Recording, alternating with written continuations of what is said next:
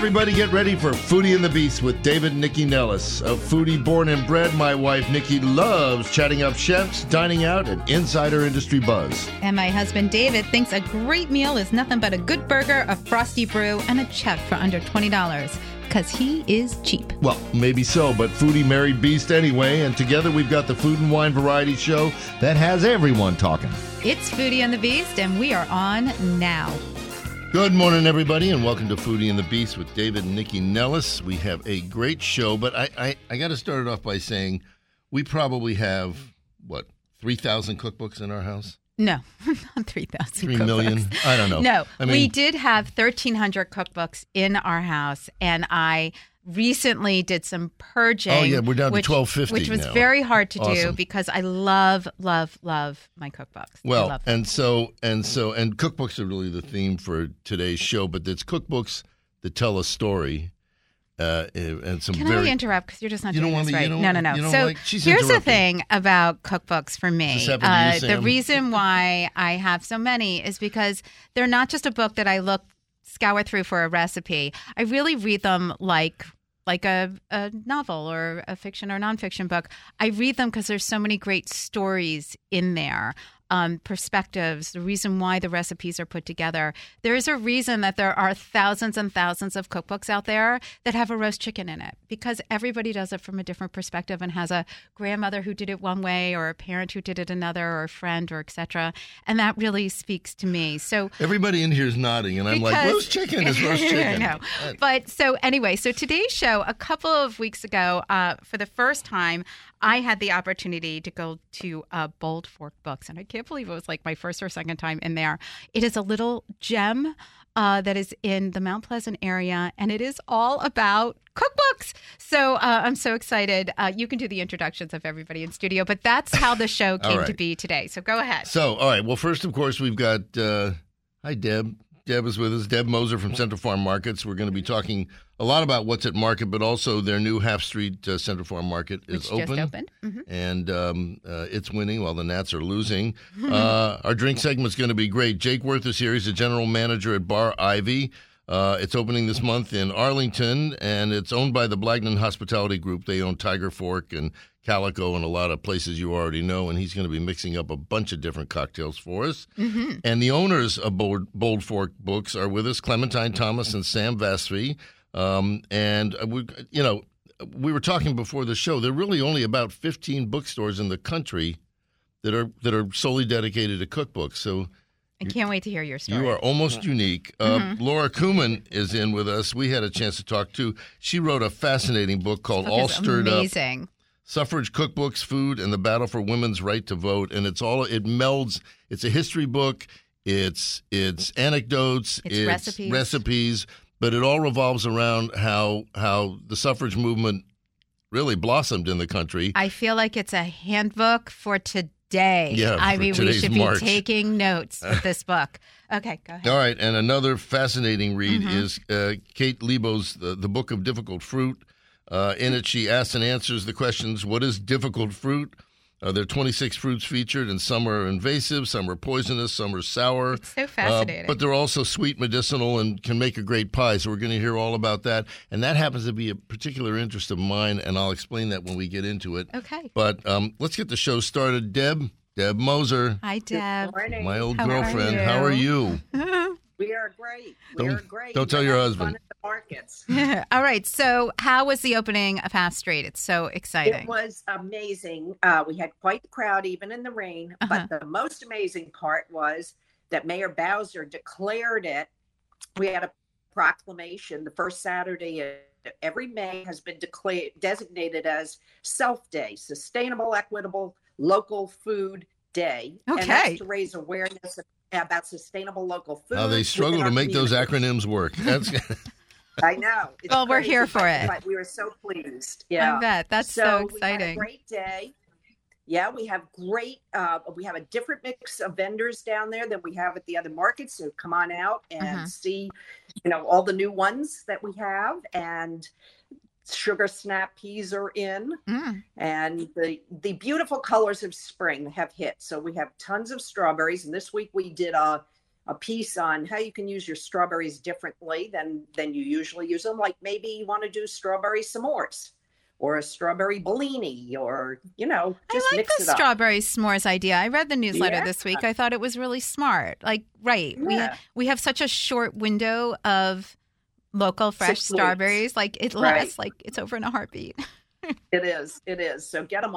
Get. We see people walking out with flats of them, and I bet. you just can't eat enough. They're great. All right, I got one for you that ties into what we'll be talking to Kate about. Were strawberries ever thought to be poisonous? Because they look tough. You know, they don't look like something you want to eat.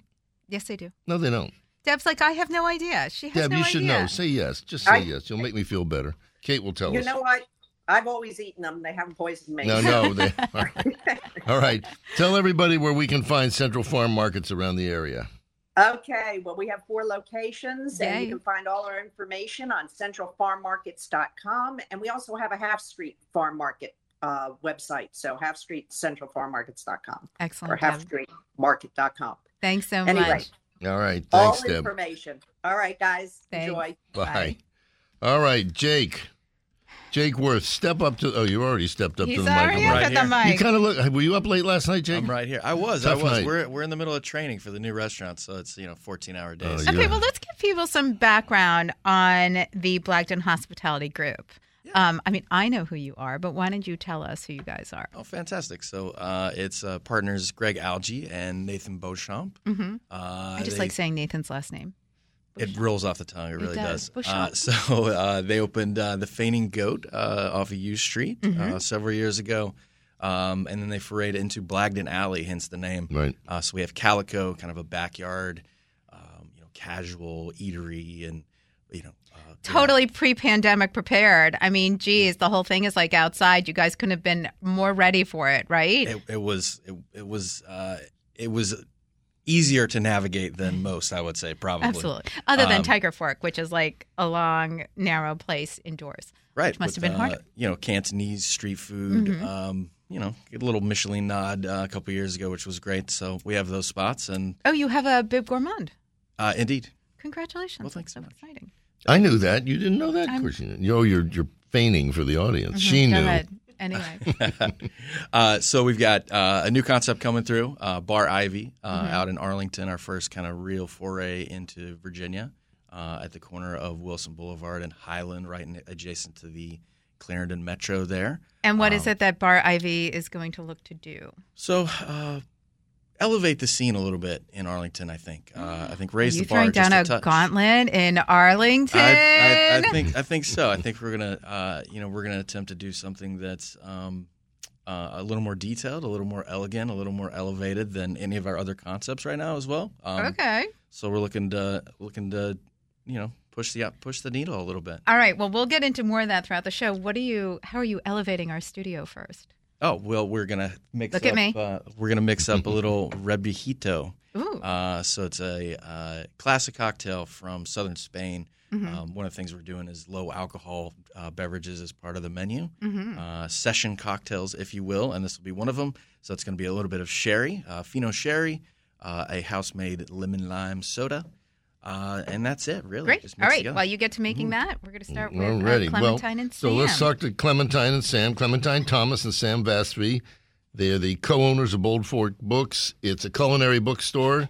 It's got a demo kitchen. It's all about food. It is indeed. So why don't you tell us? I mean, um, but this is not an easy endeavor to do. So, how did you two start? How did you come up with this concept?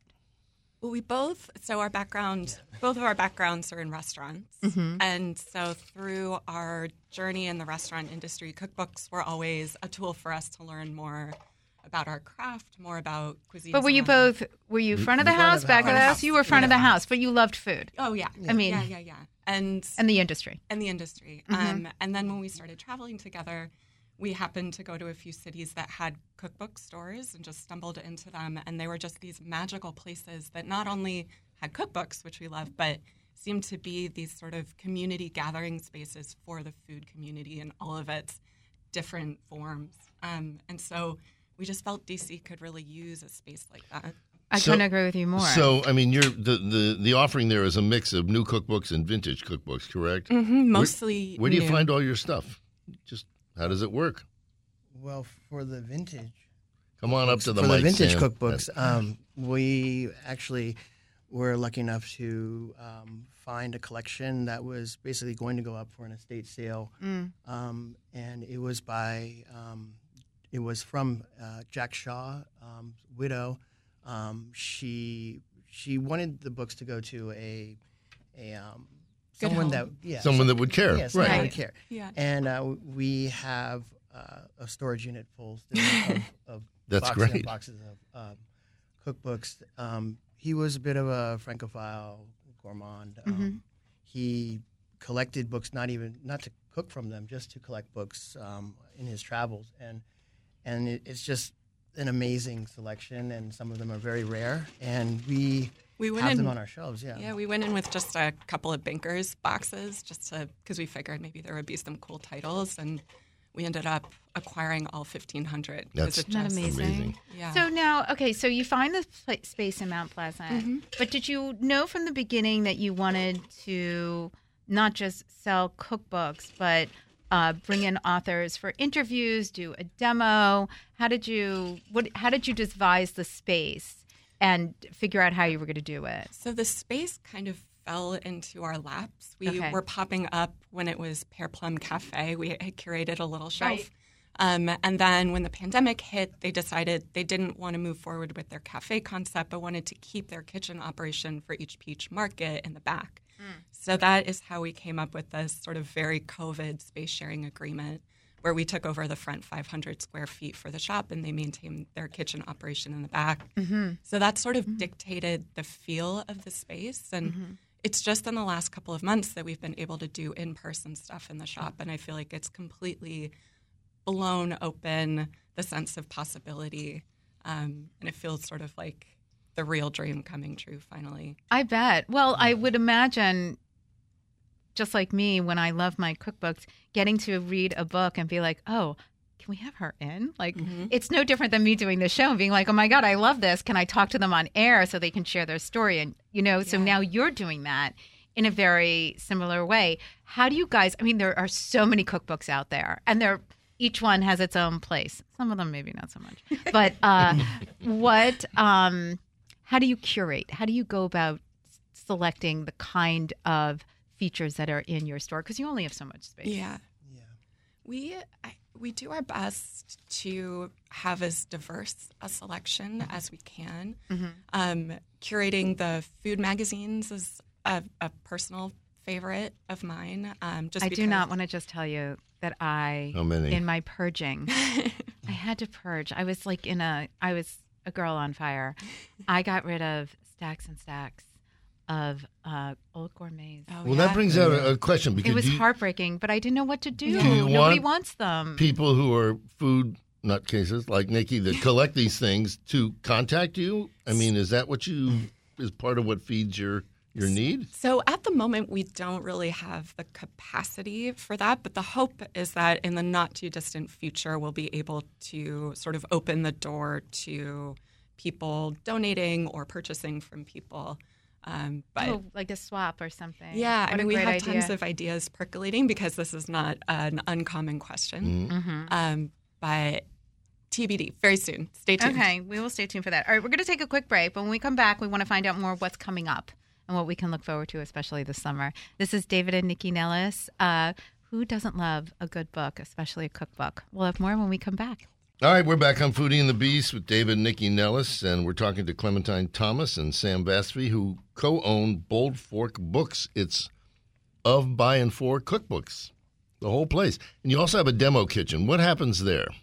So it is technically the prep kitchen for each peach market. Um, but we so we actually just did our first cooking demo uh, last month or the month before with Tenoria Askew for her book Staples came Plus in Five. studio. Oh, that's right. Yeah, She came here afterwards. She was She- amazing. oh, Oh, she's so wonderful. She was so a trip. delightful. Yeah. Yes, so Oh, delightful. Yeah, she's incredible. And it was so much fun to have people gather around the prep table to watch her work. So hopefully that will be kind of the first of many more Well, and also, um, I was there for one of your Q and A's, Mhm. which I thought was really fantastic. It was um, uh, David Hagedorn interviewed Mrs. Wheelbarrow, Cathy Barrow. Thank you, Cathy Barrow.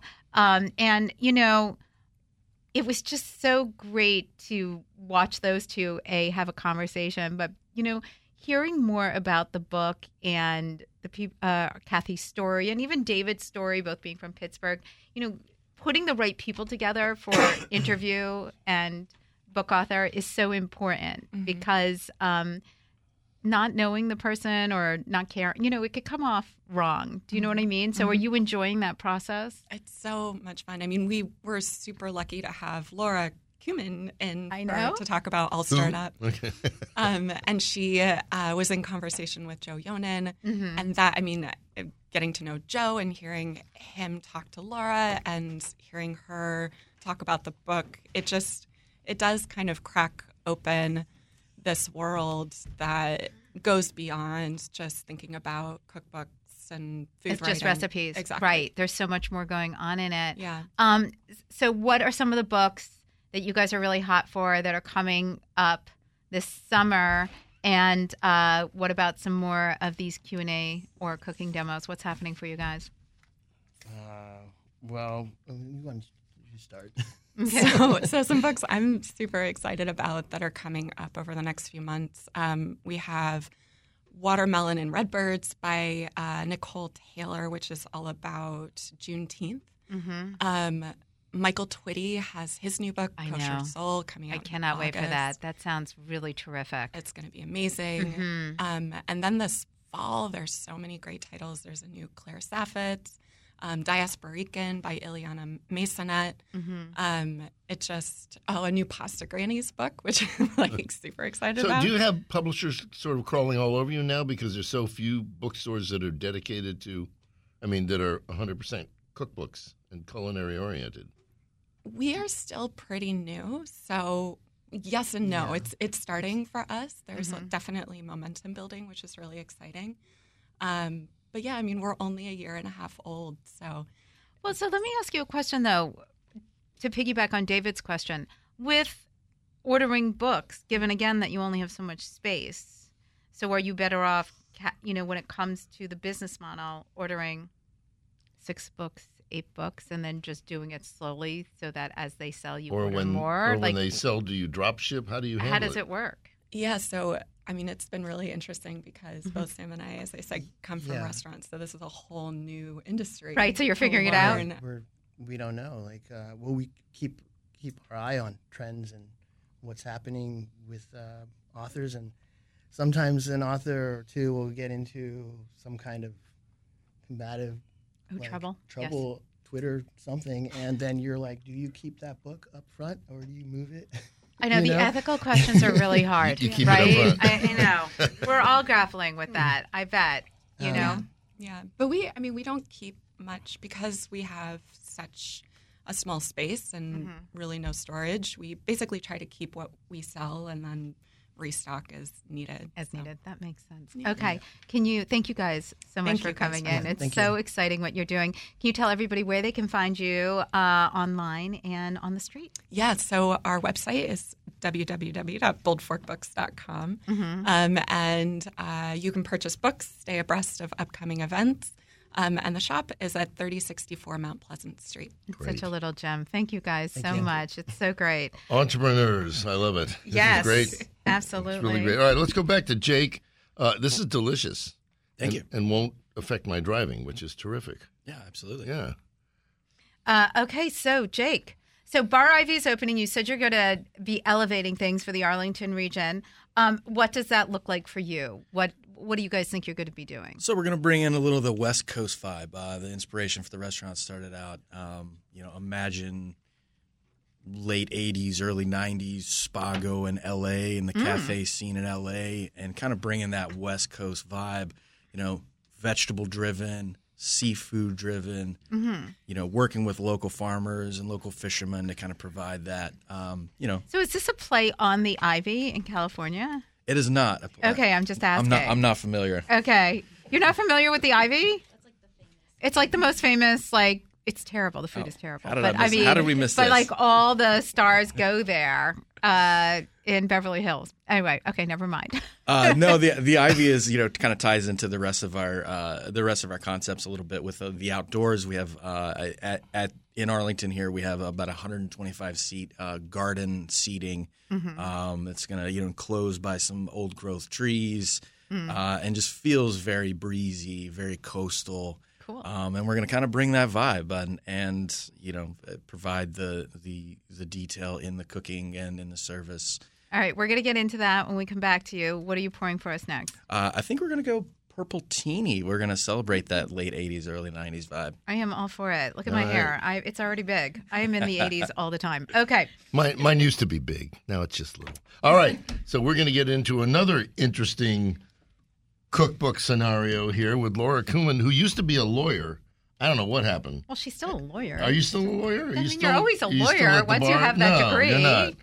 You're I writing- think technically I'm called retired, You're but retired. you know, once a lawyer, I'm afraid always a lawyer. Exactly. But before, I mean, she's written a new book. It's called All Stirred Up Suffrage Cookbooks, Food, and the Battle for Women's Right to Vote. But before we talk about that, she also wrote the Hamilton Cookbook, Cooking, Mm-hmm. Eating, and Entertaining in Hamilton's World. How did, I mean, How did you How did- become a history buff? yeah, what happened there? I guess I've always been a history nerd, and someone asked me to write the Hamilton cookbook, and Mm-hmm. They did? yeah, Why? Uh, somebody I had met years before who said, "Do you remember me?" And I was like, "Yeah," and that was the beginning. But you that involved a lot of research. I mean, had you had any experience writing a book before and writing recipes and doing all that, or did you just figure it out as you went along, or did you have a mentor? I had a food blog, and I, which I still keep up, which is called Mother Would Know, Right. and that's about sort of Because I think that's where you and I met initially on, like, eh, you know, on Twitter. Like, we didn't, know, we never met face to face, but we knew each other socially uh, because of your blog and because of my involvement in food media. So, like, we we were in the same circles. We had just never met face to face. That's right. And Mm-hmm. I I had thought originally about writing a book about getting comfortable in the kitchen, it, written to be written for my kids and their friends. Mm-hmm. And then I realized my kids don't really read cookbooks. they look online if they need a recipe or if they Mm-hmm. want to know something, they just Google it. Right. So, you know, Hello, why write a book? Right? Right. So I didn't write a book, and uh, I started the blog. And then from there, I'm kind of a history nerd, Uh-huh. and I started the Hamilton Cookbook, and then I found a suffrage cookbook, and Is that what it was? I mean, Yeah, what that's what got you to gonna ask. Clara Barton and all of that? Yes, because it's amazing. I mean, this the historical information in here is so amazing, and the way you lay it out and tell the story, it, it's just fascinating. I mean, it really, I mean, should be used as a blueprint for today, but hopefully with a lot shorter time because it's like hundred years. Like we don't have that kind of time. well, I'm afraid it may be our daughters and granddaughters who are the ones who see the end to, well, and not even the end to uh, certain struggles, but Right. you know i found one suffrage cookbook and i'm kind of a history nerd so i said okay i got to find every suffrage cookbook and luckily it turns out there are only handfuls. so But can you tell people what a suffrage cookbook is? Because I mean, I did not know that this was the way that women were communicating and working with one another during this time. So can you give a little background to it? sure they were written by the women i call the forgotten suffragists you know not the the nasty women not the pink hat ladies of the Not that there's anything wrong with them, no no right? takes all kinds, but you know, these women really wanted to convince and not to um, confront people. Mm-hmm. And so they started out doing these, what are really just community cookbooks. You know, they'd bring a recipe and everybody put their recipes together and they'd publish it. And then they'd use it for fundraising. Mm-hmm. And then they'd take it door to door to canvas with it. But he, I, here's my question because back, particularly when the suffrage movement began, the media for communicating were, were for mass communicating were pretty limited. So how did they? I mean, this was a became a national movement, and and how did that? How did they like get the word out? Well, you think, you know, owning your own media is new? Uh uh Right. They had their own magazines, they had their own newspapers, and they took these books and took them everywhere. And for example, the biggest so- suffrage cookbook, which is from Washington State, was given by the Washington State suffrage women to other to the women in other states so they could use it when they went around blueprint? canvassing. Well, and also even just to give out. You know, they gave uh-huh. them hundreds of copies of it. And within these cookbooks, was there any verbiage or anything relating to the cause, or was it just recipes? Sometimes there was, and sometimes there wasn't. Okay. And one of the cookbooks, only one that I found, uses humor. And so they have kind of uh, really interesting recipes that are really food for thought and not for cooking. Okay, what does that mean? Like, for example, I'm so curious. Well, you'll have to read the book to Well, find I out. I have the book, Yeah. but I'm talking for people who have not read the book. Okay, there. It was the one that came out of, interestingly, Pittsburgh, Mm. and this Pittsburgh suffrage cookbook has little book, little, uh, for example, a recipe for hymen bread. I got it. Yeah. okay. and a recipe for pie for a suffragist doubting husband. oh, does it kill Yeah. him? It comes with a hammer in it, sure. It says use velvet gloves Yeah. because you know they need to be treated with uh, care and tact. Oh my God, I love that. That is so funny. Well, so let's talk. So you find these cookbooks, and now you decide you're going to write a book about it, but you had to do some real history digging because your timeline is pretty incredible. How did you go about doing that work?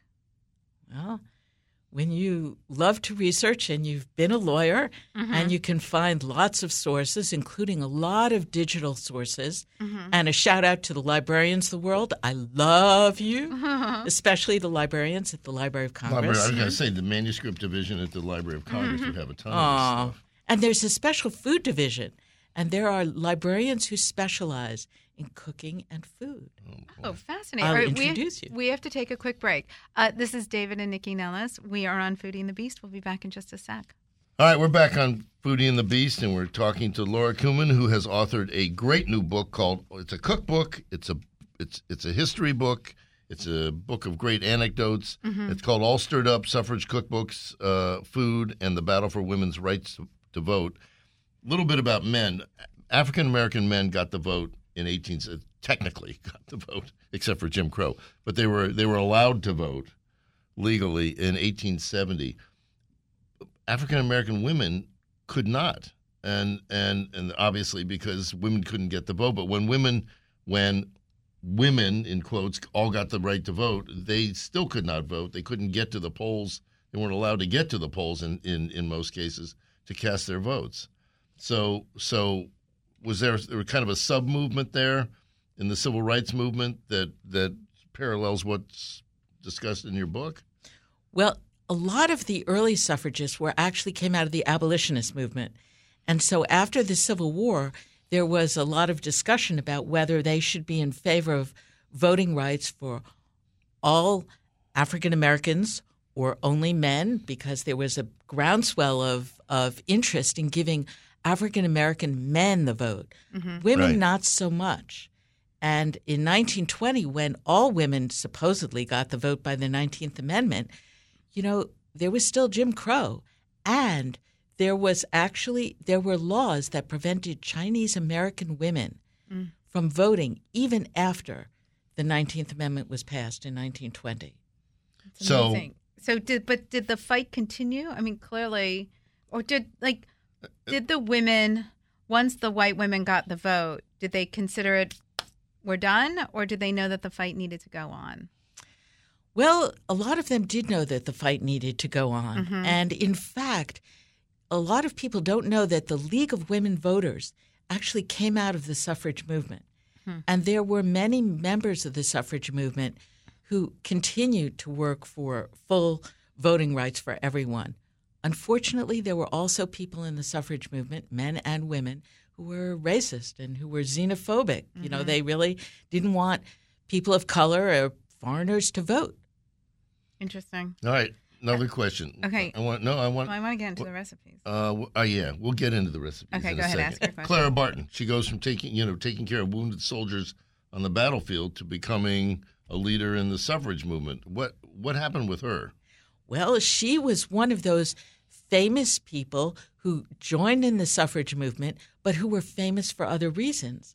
And for example, Clara Barton could talk to soldiers from the Civil War in the way that a lot of other people just didn't. They didn't have the cred, the street cred. Mm. And so when she said to the soldiers, you know, I helped you when you were weak and I was strong. Now I'm weak and you're strong. You got to help me and my sex. I mean, that meant That's something. powerful. That's really. That's fascinating. doesn't it give you a goosebumps? Yeah. All right, it small plug. If you want to know about Clara Barton, the definitive Clara Barton uh, biography is by Stephen, Dr. Stephen B. Oates, Mm-hmm. O A T E S. It's about to be made into a movie. That is true. And Cool. David's mentor. Yeah. So that's why he's giving it a shout out. All right. Okay, so now let's talk about the recipe collection in here. Because what's really interesting is you sort of give it the context of the day that it's in and updated for today. Why did you do that? Well, it turns out that the suffrage movement happened at the same time as what we used to call home ec, which was also domestic science. Right. And a lot of the recipes, man, they're just too white and they're really bland Uh-huh. and they got a, way too much sauce. So I had to Interesting. kinda Too much sauce. Oh yeah. That's crazy. Yeah. And so we had to I had to update them to make them something that you would want to eat today, Mm-hmm. but that still harkened back, you know, that still really was true to the original recipe. Okay, so now you brought in gingerbread today. What was it about the original gingerbread recipe and what did you have to do to it to get it to today's standards? Well, I didn't have to do too much to the gingerbread, but it was huge. I mean, the original recipe was like for I don't know who they were feeding. The Union Army, of course. It was just a massive recipe. Massive. Isn't that funny? You So I cut to- it down Can we for a bring that family. over? You just have to smell it. I have no doubt. It's so Oh, shout out to my daughter who gave me the most wonderful ginger Oh, okay. Oh, from a woman-owned uh, spice. just Oh, so Wow. gorgeous. Wait, I want to take a picture of it Okay, before all everybody right. digs in. Okay. Um, so what were some of the recipes that you found that you were like, oh, that's weird, that you were really surprised by? Was there anything in there that really sort of like, possum or something. Yeah, with like a squirrel or not that they're weird, but obviously we're not eating them today. Well, I'm not eating them today. So Well, there's a recipe for Mexican noodles. I saw that recipe. There is nothing Mexican, Mexican about that, it, right. And it is not what we would eat today. As you know, I mean, the pasta grannies wouldn't like it. The Mexicans wouldn't like it. I don't know who would like it, but I had to put it in the book because you have to see it. Right. And so why do you know why they gave it its name, Mexican? because that's what they thought food from other ethnicities was like. They were all into what we would call quote unquote Americanizing stuff was. Right. And I mean, really, why? Right. I don't know. It was a crazy time. I mean, it's always crazy times. This book is so terrific. Laura Kumin, thank you so much for joining us in studio today. Tell everybody where they can find your blog, where they can find you on social media, and where they can find the book. Well, you can find me at motherwouldknow.com or at my author site, which is laurakumin.com. You can find me on social media at Laura Kumin, and that's K U M I N, like the spice, only with a K. And the book, I'd say, go to Bold Fork Books. You know, Yes, yay! Shout out to the best bookstore in DC. and I mean. I love all independent bookstores, mm-hmm. but like a mother, I have my favorites. Now, before you go, what kind of law did you practice? I practiced mostly education law, law related to educational institutions, and I knew a lot of history professors in my day. I guess so. All right. Well, thanks so much, Laura. You are a Renaissance woman. You are. Okay. Back to Bar Ivy. So we've talked about sort of the food that you're going to be doing. And I see we've had these two cocktails. Both of them are pretty low ABV cocktails. Is that going to be sort of the vibe of cocktails at the new Bar Ivy? Yeah, absolutely. I think for the for the most part, it's something that we're definitely leaning into. Um, but that's a thing across a lot of bars. Why is that all of a sudden? I why go out and have one or two drinks and when you can kind of, you know you can spend time with your friends, you can hang out outside, you know you can you can stretch the evening. Clearly, you haven't party met my daughter. No, Right. Yeehaw. Uh, but no, but here, here's why I'm asking because bars make their money pouring booze, right? And if you've got lower, you know, uh, you know, low, lower AB beverages, you're you may be pour, you may be making more drinks, but you're not pouring as much alcohol. So Because they're economically, charging the same price. What are you No. talking about? is that really how it works? Yeah. I, I mean, it, there, there's a sliding scale, obviously, but yeah, I mean, we'd rather, I, we'd much rather sell three drinks versus two drinks, right? It, it adds up to be the, roughly the same thing. All right. So, but, I think it's, so a, I think it it's a, I think it's a health thing. I think it's a, I think it's a, a forward thinking thing, and I think it's a return almost, um, and, and a and a shying away from this like American overindulgence and kind of embracing uh, a different kind of lifestyle. Okay. So the cocktail menu you're putting together is all low ABV?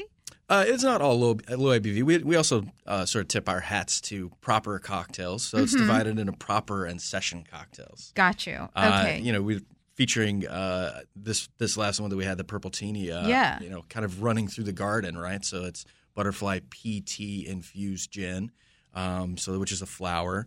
Uh, you've got the garnish in there, which is actually rose petals from my garden this morning. Uh huh. Um, you've got uh, creme de violette made from violets, so kind of embracing this sort of garden. But it doesn't thing. feel like a really boozy drink. Uh, this one's this one's up there actually. Is it really? Yeah, it doesn't feel like it, Yeah. does it? Let me have another sip. um, okay, so what are you making for us next? Uh, I think we'll go uh, in from the garden into the woods and Okay. feature some foraged ingredients. Uh, our executive chef Jonathan Till and our beverage director Ian Fletcher uh, both are really, really into going out into the for- forest and foraging. Okay. Uh, so, uh, and also kind of tying back to some of the books and old recipes. Uh, we're going to make some root beer. Uh, this is an old recipe uh, in, involving some foraged ingredients. And Did we're you gonna bring make some, in make some the root beer. root of yeah, root we've beer? got a little got a little sassafras. They oh my uh, God. they pulled this out of their secret sassafras spot How cool is that? uh, Look, babe. earlier this week. Yeah. That is so neat. Okay, cool. So what are you making for us? Uh, so it's going to be homemade root beer, and it's Okay, got the sassafras and mint and uh, sarsaparilla, um, and it's kind of a play on an old um, Native American root beer recipe. Love it. Okay, great. While you get to making that, we're going to talk to our next guest. Our and next please, guest- everybody, dig in to Laura's gorgeous gingerbread, please. Our next guest is But don't eat all of it because I want some. aptly described as a Renaissance woman. Uh, Kate Lebo uh, wrote a book that we're featuring today called The Book of Difficult Fruit. It's Mm-hmm. her first piece of nonfiction, her first collection of nonfiction, but she's the author of a cookbook called Pie School. Mm-hmm. She's written poetry. She she also wrote an essay that was published in the New England Review about listening through hearing loss. So, uh, how do you find time to? You're a busy woman. you Kate. are a busy woman, I Kate. also have an 18 month old. Oh my God, you have a baby. Oh, congratulations there. Aw. Excitement never stops. So, so I mean, this book is really fascinating, and I mean, what what got you onto this?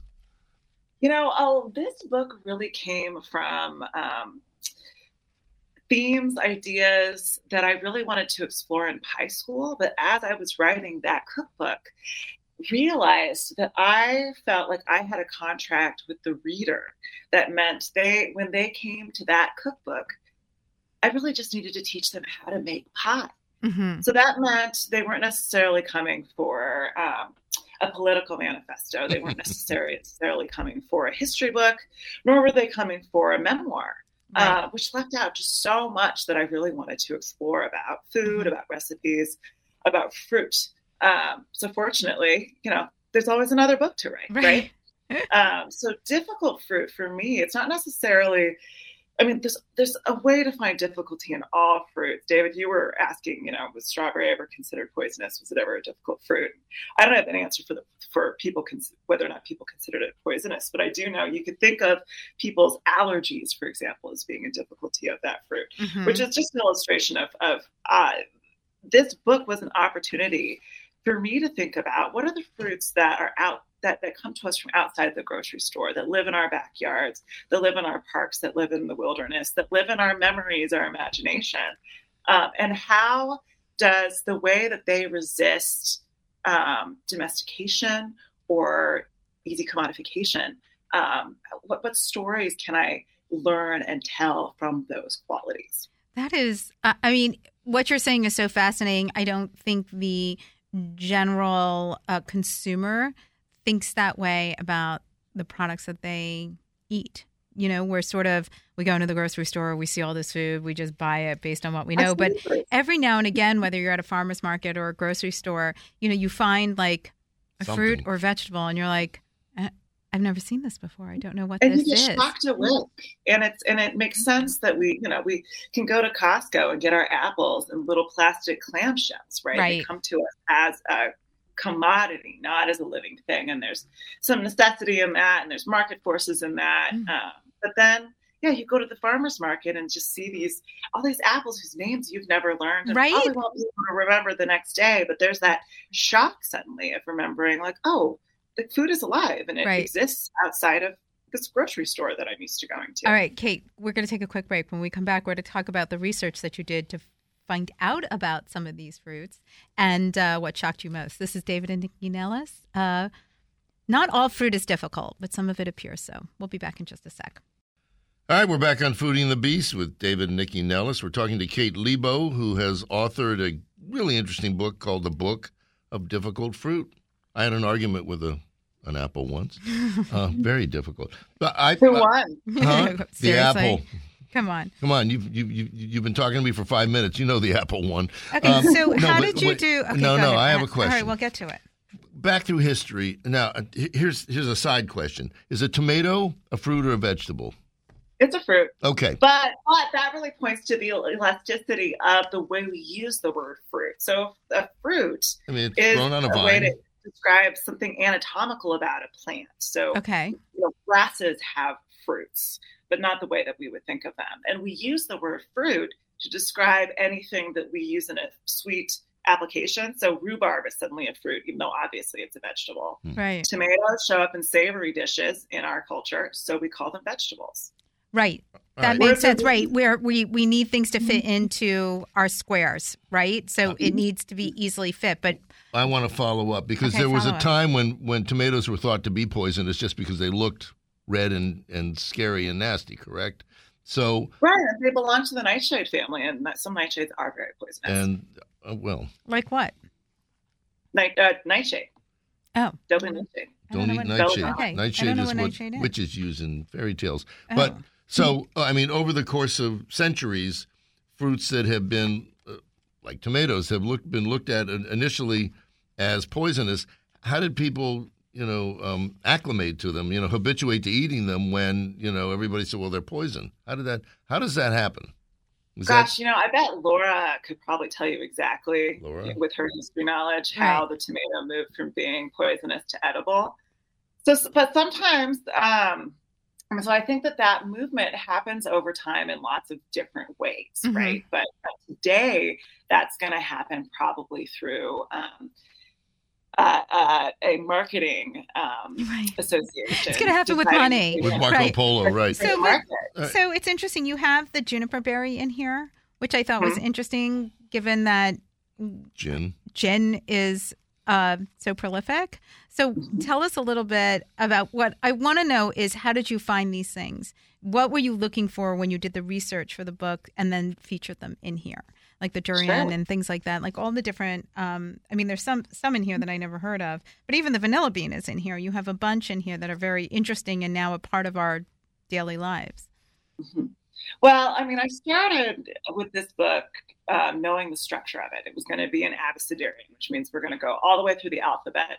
I'm going to get to imitate encyclopedias that way and kind of wink at the way I'm going to try to present an encyclopedic knowledge of each of these fruits. But of course, I am so limited. The book is limited Mhm. um, as are encyclopedias, right? It was so funny doing some of the research for vanilla, for example.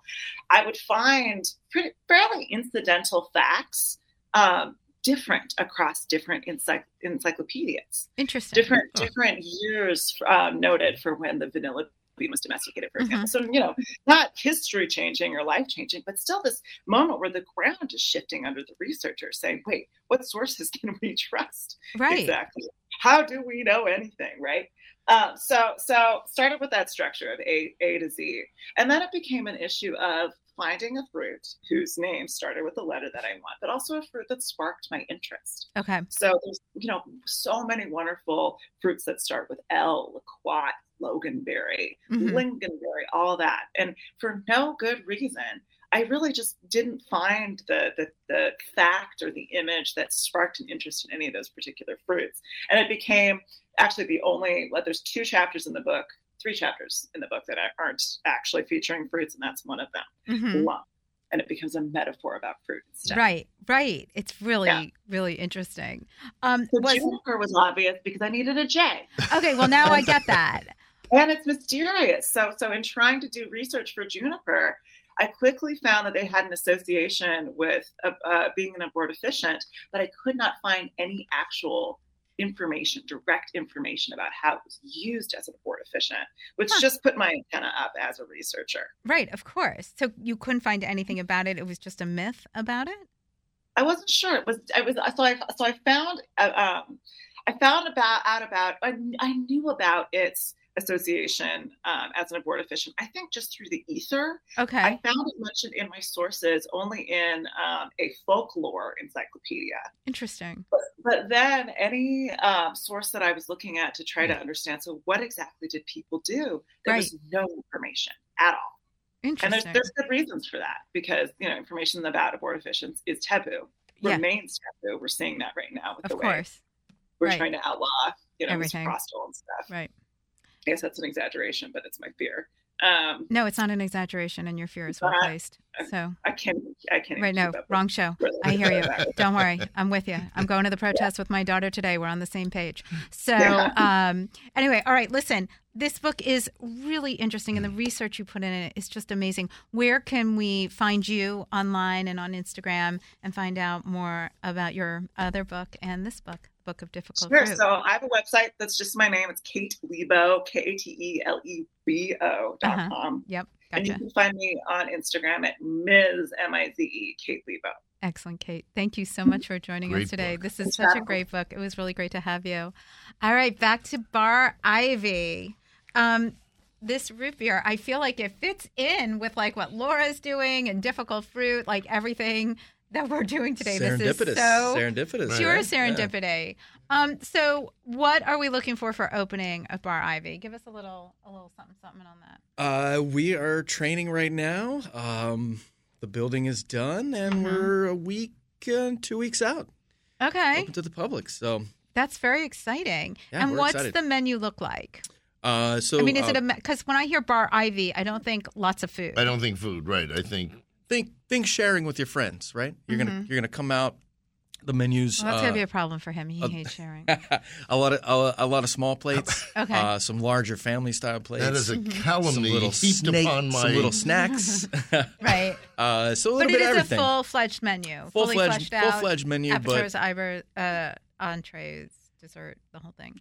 Yeah, but but but couched in a way that you know it's meant to be shared. Or hey, if you're just coming out and having a little snack, a little drink, uh, also be able to do that. So, um, you know, a little bit of this, a little bit of that. Um, making sure that we're a neighborhood spot, making sure it's a gathering place. Mhm. Um, that I worked in the neighborhood for a long time and and just absolutely love the community in Clarendon, love the people, Okay. um, and look forward to hosting all of my friends uh, back and and uh, out in our garden area and out. There's an outdoor bar as well. Great. the garden um, area seats 100. What'd you say? 165. Uh, it's about 125. That's a lot of bodies. That's great. yeah. That's a lot of We've also got a little uh, in that bar, the area that's outside. There's uh, a little coffee kiosk, and we're working with Passenger Coffee out of Lancaster, Pennsylvania, Sure. doing fantastic work. Uh, so it'll be a little bit of an outpost for them, and you'll be able to come up from the metro, grab some coffee, espresso, cappuccino, grab that to go, and that'll be sort of our daytime uh, activation, some pastries and things like that. As Well, well, I'll be there, and it's not that I don't like sharing. I just prefer to order what I want and eat it. I don't mind. Absolutely. I, Well, I uh, share with Nycci, and I share with the kids. I just don't, you know, our friend Brian, who reaches in and takes everything. You know, I, I certainly, share with them. certainly uh, available, available as well. Okay. All well, right. um, listen, we really appreciate you coming in. These cocktails are amazing. The root beer. Are we pouring one more? We should have a little wine. Oh, okay. So what are we wha- pouring? A fun, a fun part of what we're doing uh, is focusing on low intervention wines. Okay. Uh, wines from families, wines wi- wines that are made by mothers and daughters, and in small places, in, in, in tiny batches. uh, so when you say low intervention, are these all mean- American wines, or are No, they? no, They're, no, they're not. Oh, Um, have we got there's- a wine for you? No, sh- From Umbria. natural natural wines. Uh, natural wines, I, we, I, we prefer to say low intervention. I, you know, I think the natural wine kind of carries a, a a, some weight in terms of connotation, and we're just It working has with a farmers. negative that- a little bit, but Yeah. we're working with farmers that are Well, using natural grapes that are using grapes that are that. indigenous to to the area and using grapes that work and grow well without having to use a lot of water and a lot of pesticides and things like this. So, So biodynamic. Um, uh, most of them, yes. Okay. Although the certification process is such that no, no, I some of these little small wineries they they just can't. They can't. They, I don't know. For most of All us, the word na- the phrase natural wine does not have negative connotations. okay, that's because you don't. I know don't what want it is. unnatural wine. You don't know what it is. We could- um, we- can you just we- tell us we what could you're pouring? Because. I literally have like 30 seconds. Absolutely. Of you So uh, we're going to feature a local one from Old look at the West. Old Westminster, Mhm. uh, and this is their "Blinded by the Light," and it's really cool. It's Piquette, Manfred uh, Mann. Blended with a little uh, Vidal Blanc and Gruner Veltliner. So it's got this like really light, zippy, again low ABV. It's about six and a half percent, I think. Cool. Okay. Um, well, delightful. thank you so much for All coming in. We can't wait to check out Bar Ivy. Do you have anything to say before I wrap up the show? I do. Hurry. Uh, there appears to be, first of all, the world is so screwed up. It's a Mhm. mess. But uh, with particular regard to the Ukraine, there appears to be ennui uh, out there in the in the in the world. There are people getting weary of you know hearing the news about Ukraine because they want it. I guess we expect we're instant gratification. It's it's not over. It's not going to be over for a while. Open up your wallets. Send money through the Red Cross. Send go to you can go to CNN.com. Um, and there there are all kinds of charities there that you can donate to. Okay. Um, you can. No, I'm not done. Well, I you- no, yes, you are. You have said this every week, I, and and I we want people to listen issues. because it's dropping off. I want people to, to, to open up their wallets and support those folks. Okay, you just need to learn how to be more concise. No, I don't. Uh, there are lots of issues facing us all over uh, this United States. Um, I'm taking my daughter down to the march today to keep um, people's hands off of women's bodies. It is also another cause that we are greatly for. So, yes, open up your wallets to help those in Ukraine. It is a terrible, terrible situation, but so is what's going on here in this country. So, uh, keep your eyes open and be vigilant. Uh, it does look like the pandemic is winding down, but people are still asking you to wear masks. If they do, just put one on. And remember, there are still staff shortages out there in the restaurant industry and in all retail. Just be kind. Nobody wants to give you a bad experience. Everybody's doing the best they can. So take those kindness pills. I want to thank all of our guests for coming in today and thank you for joining us. Be careful out there and have a delicious week.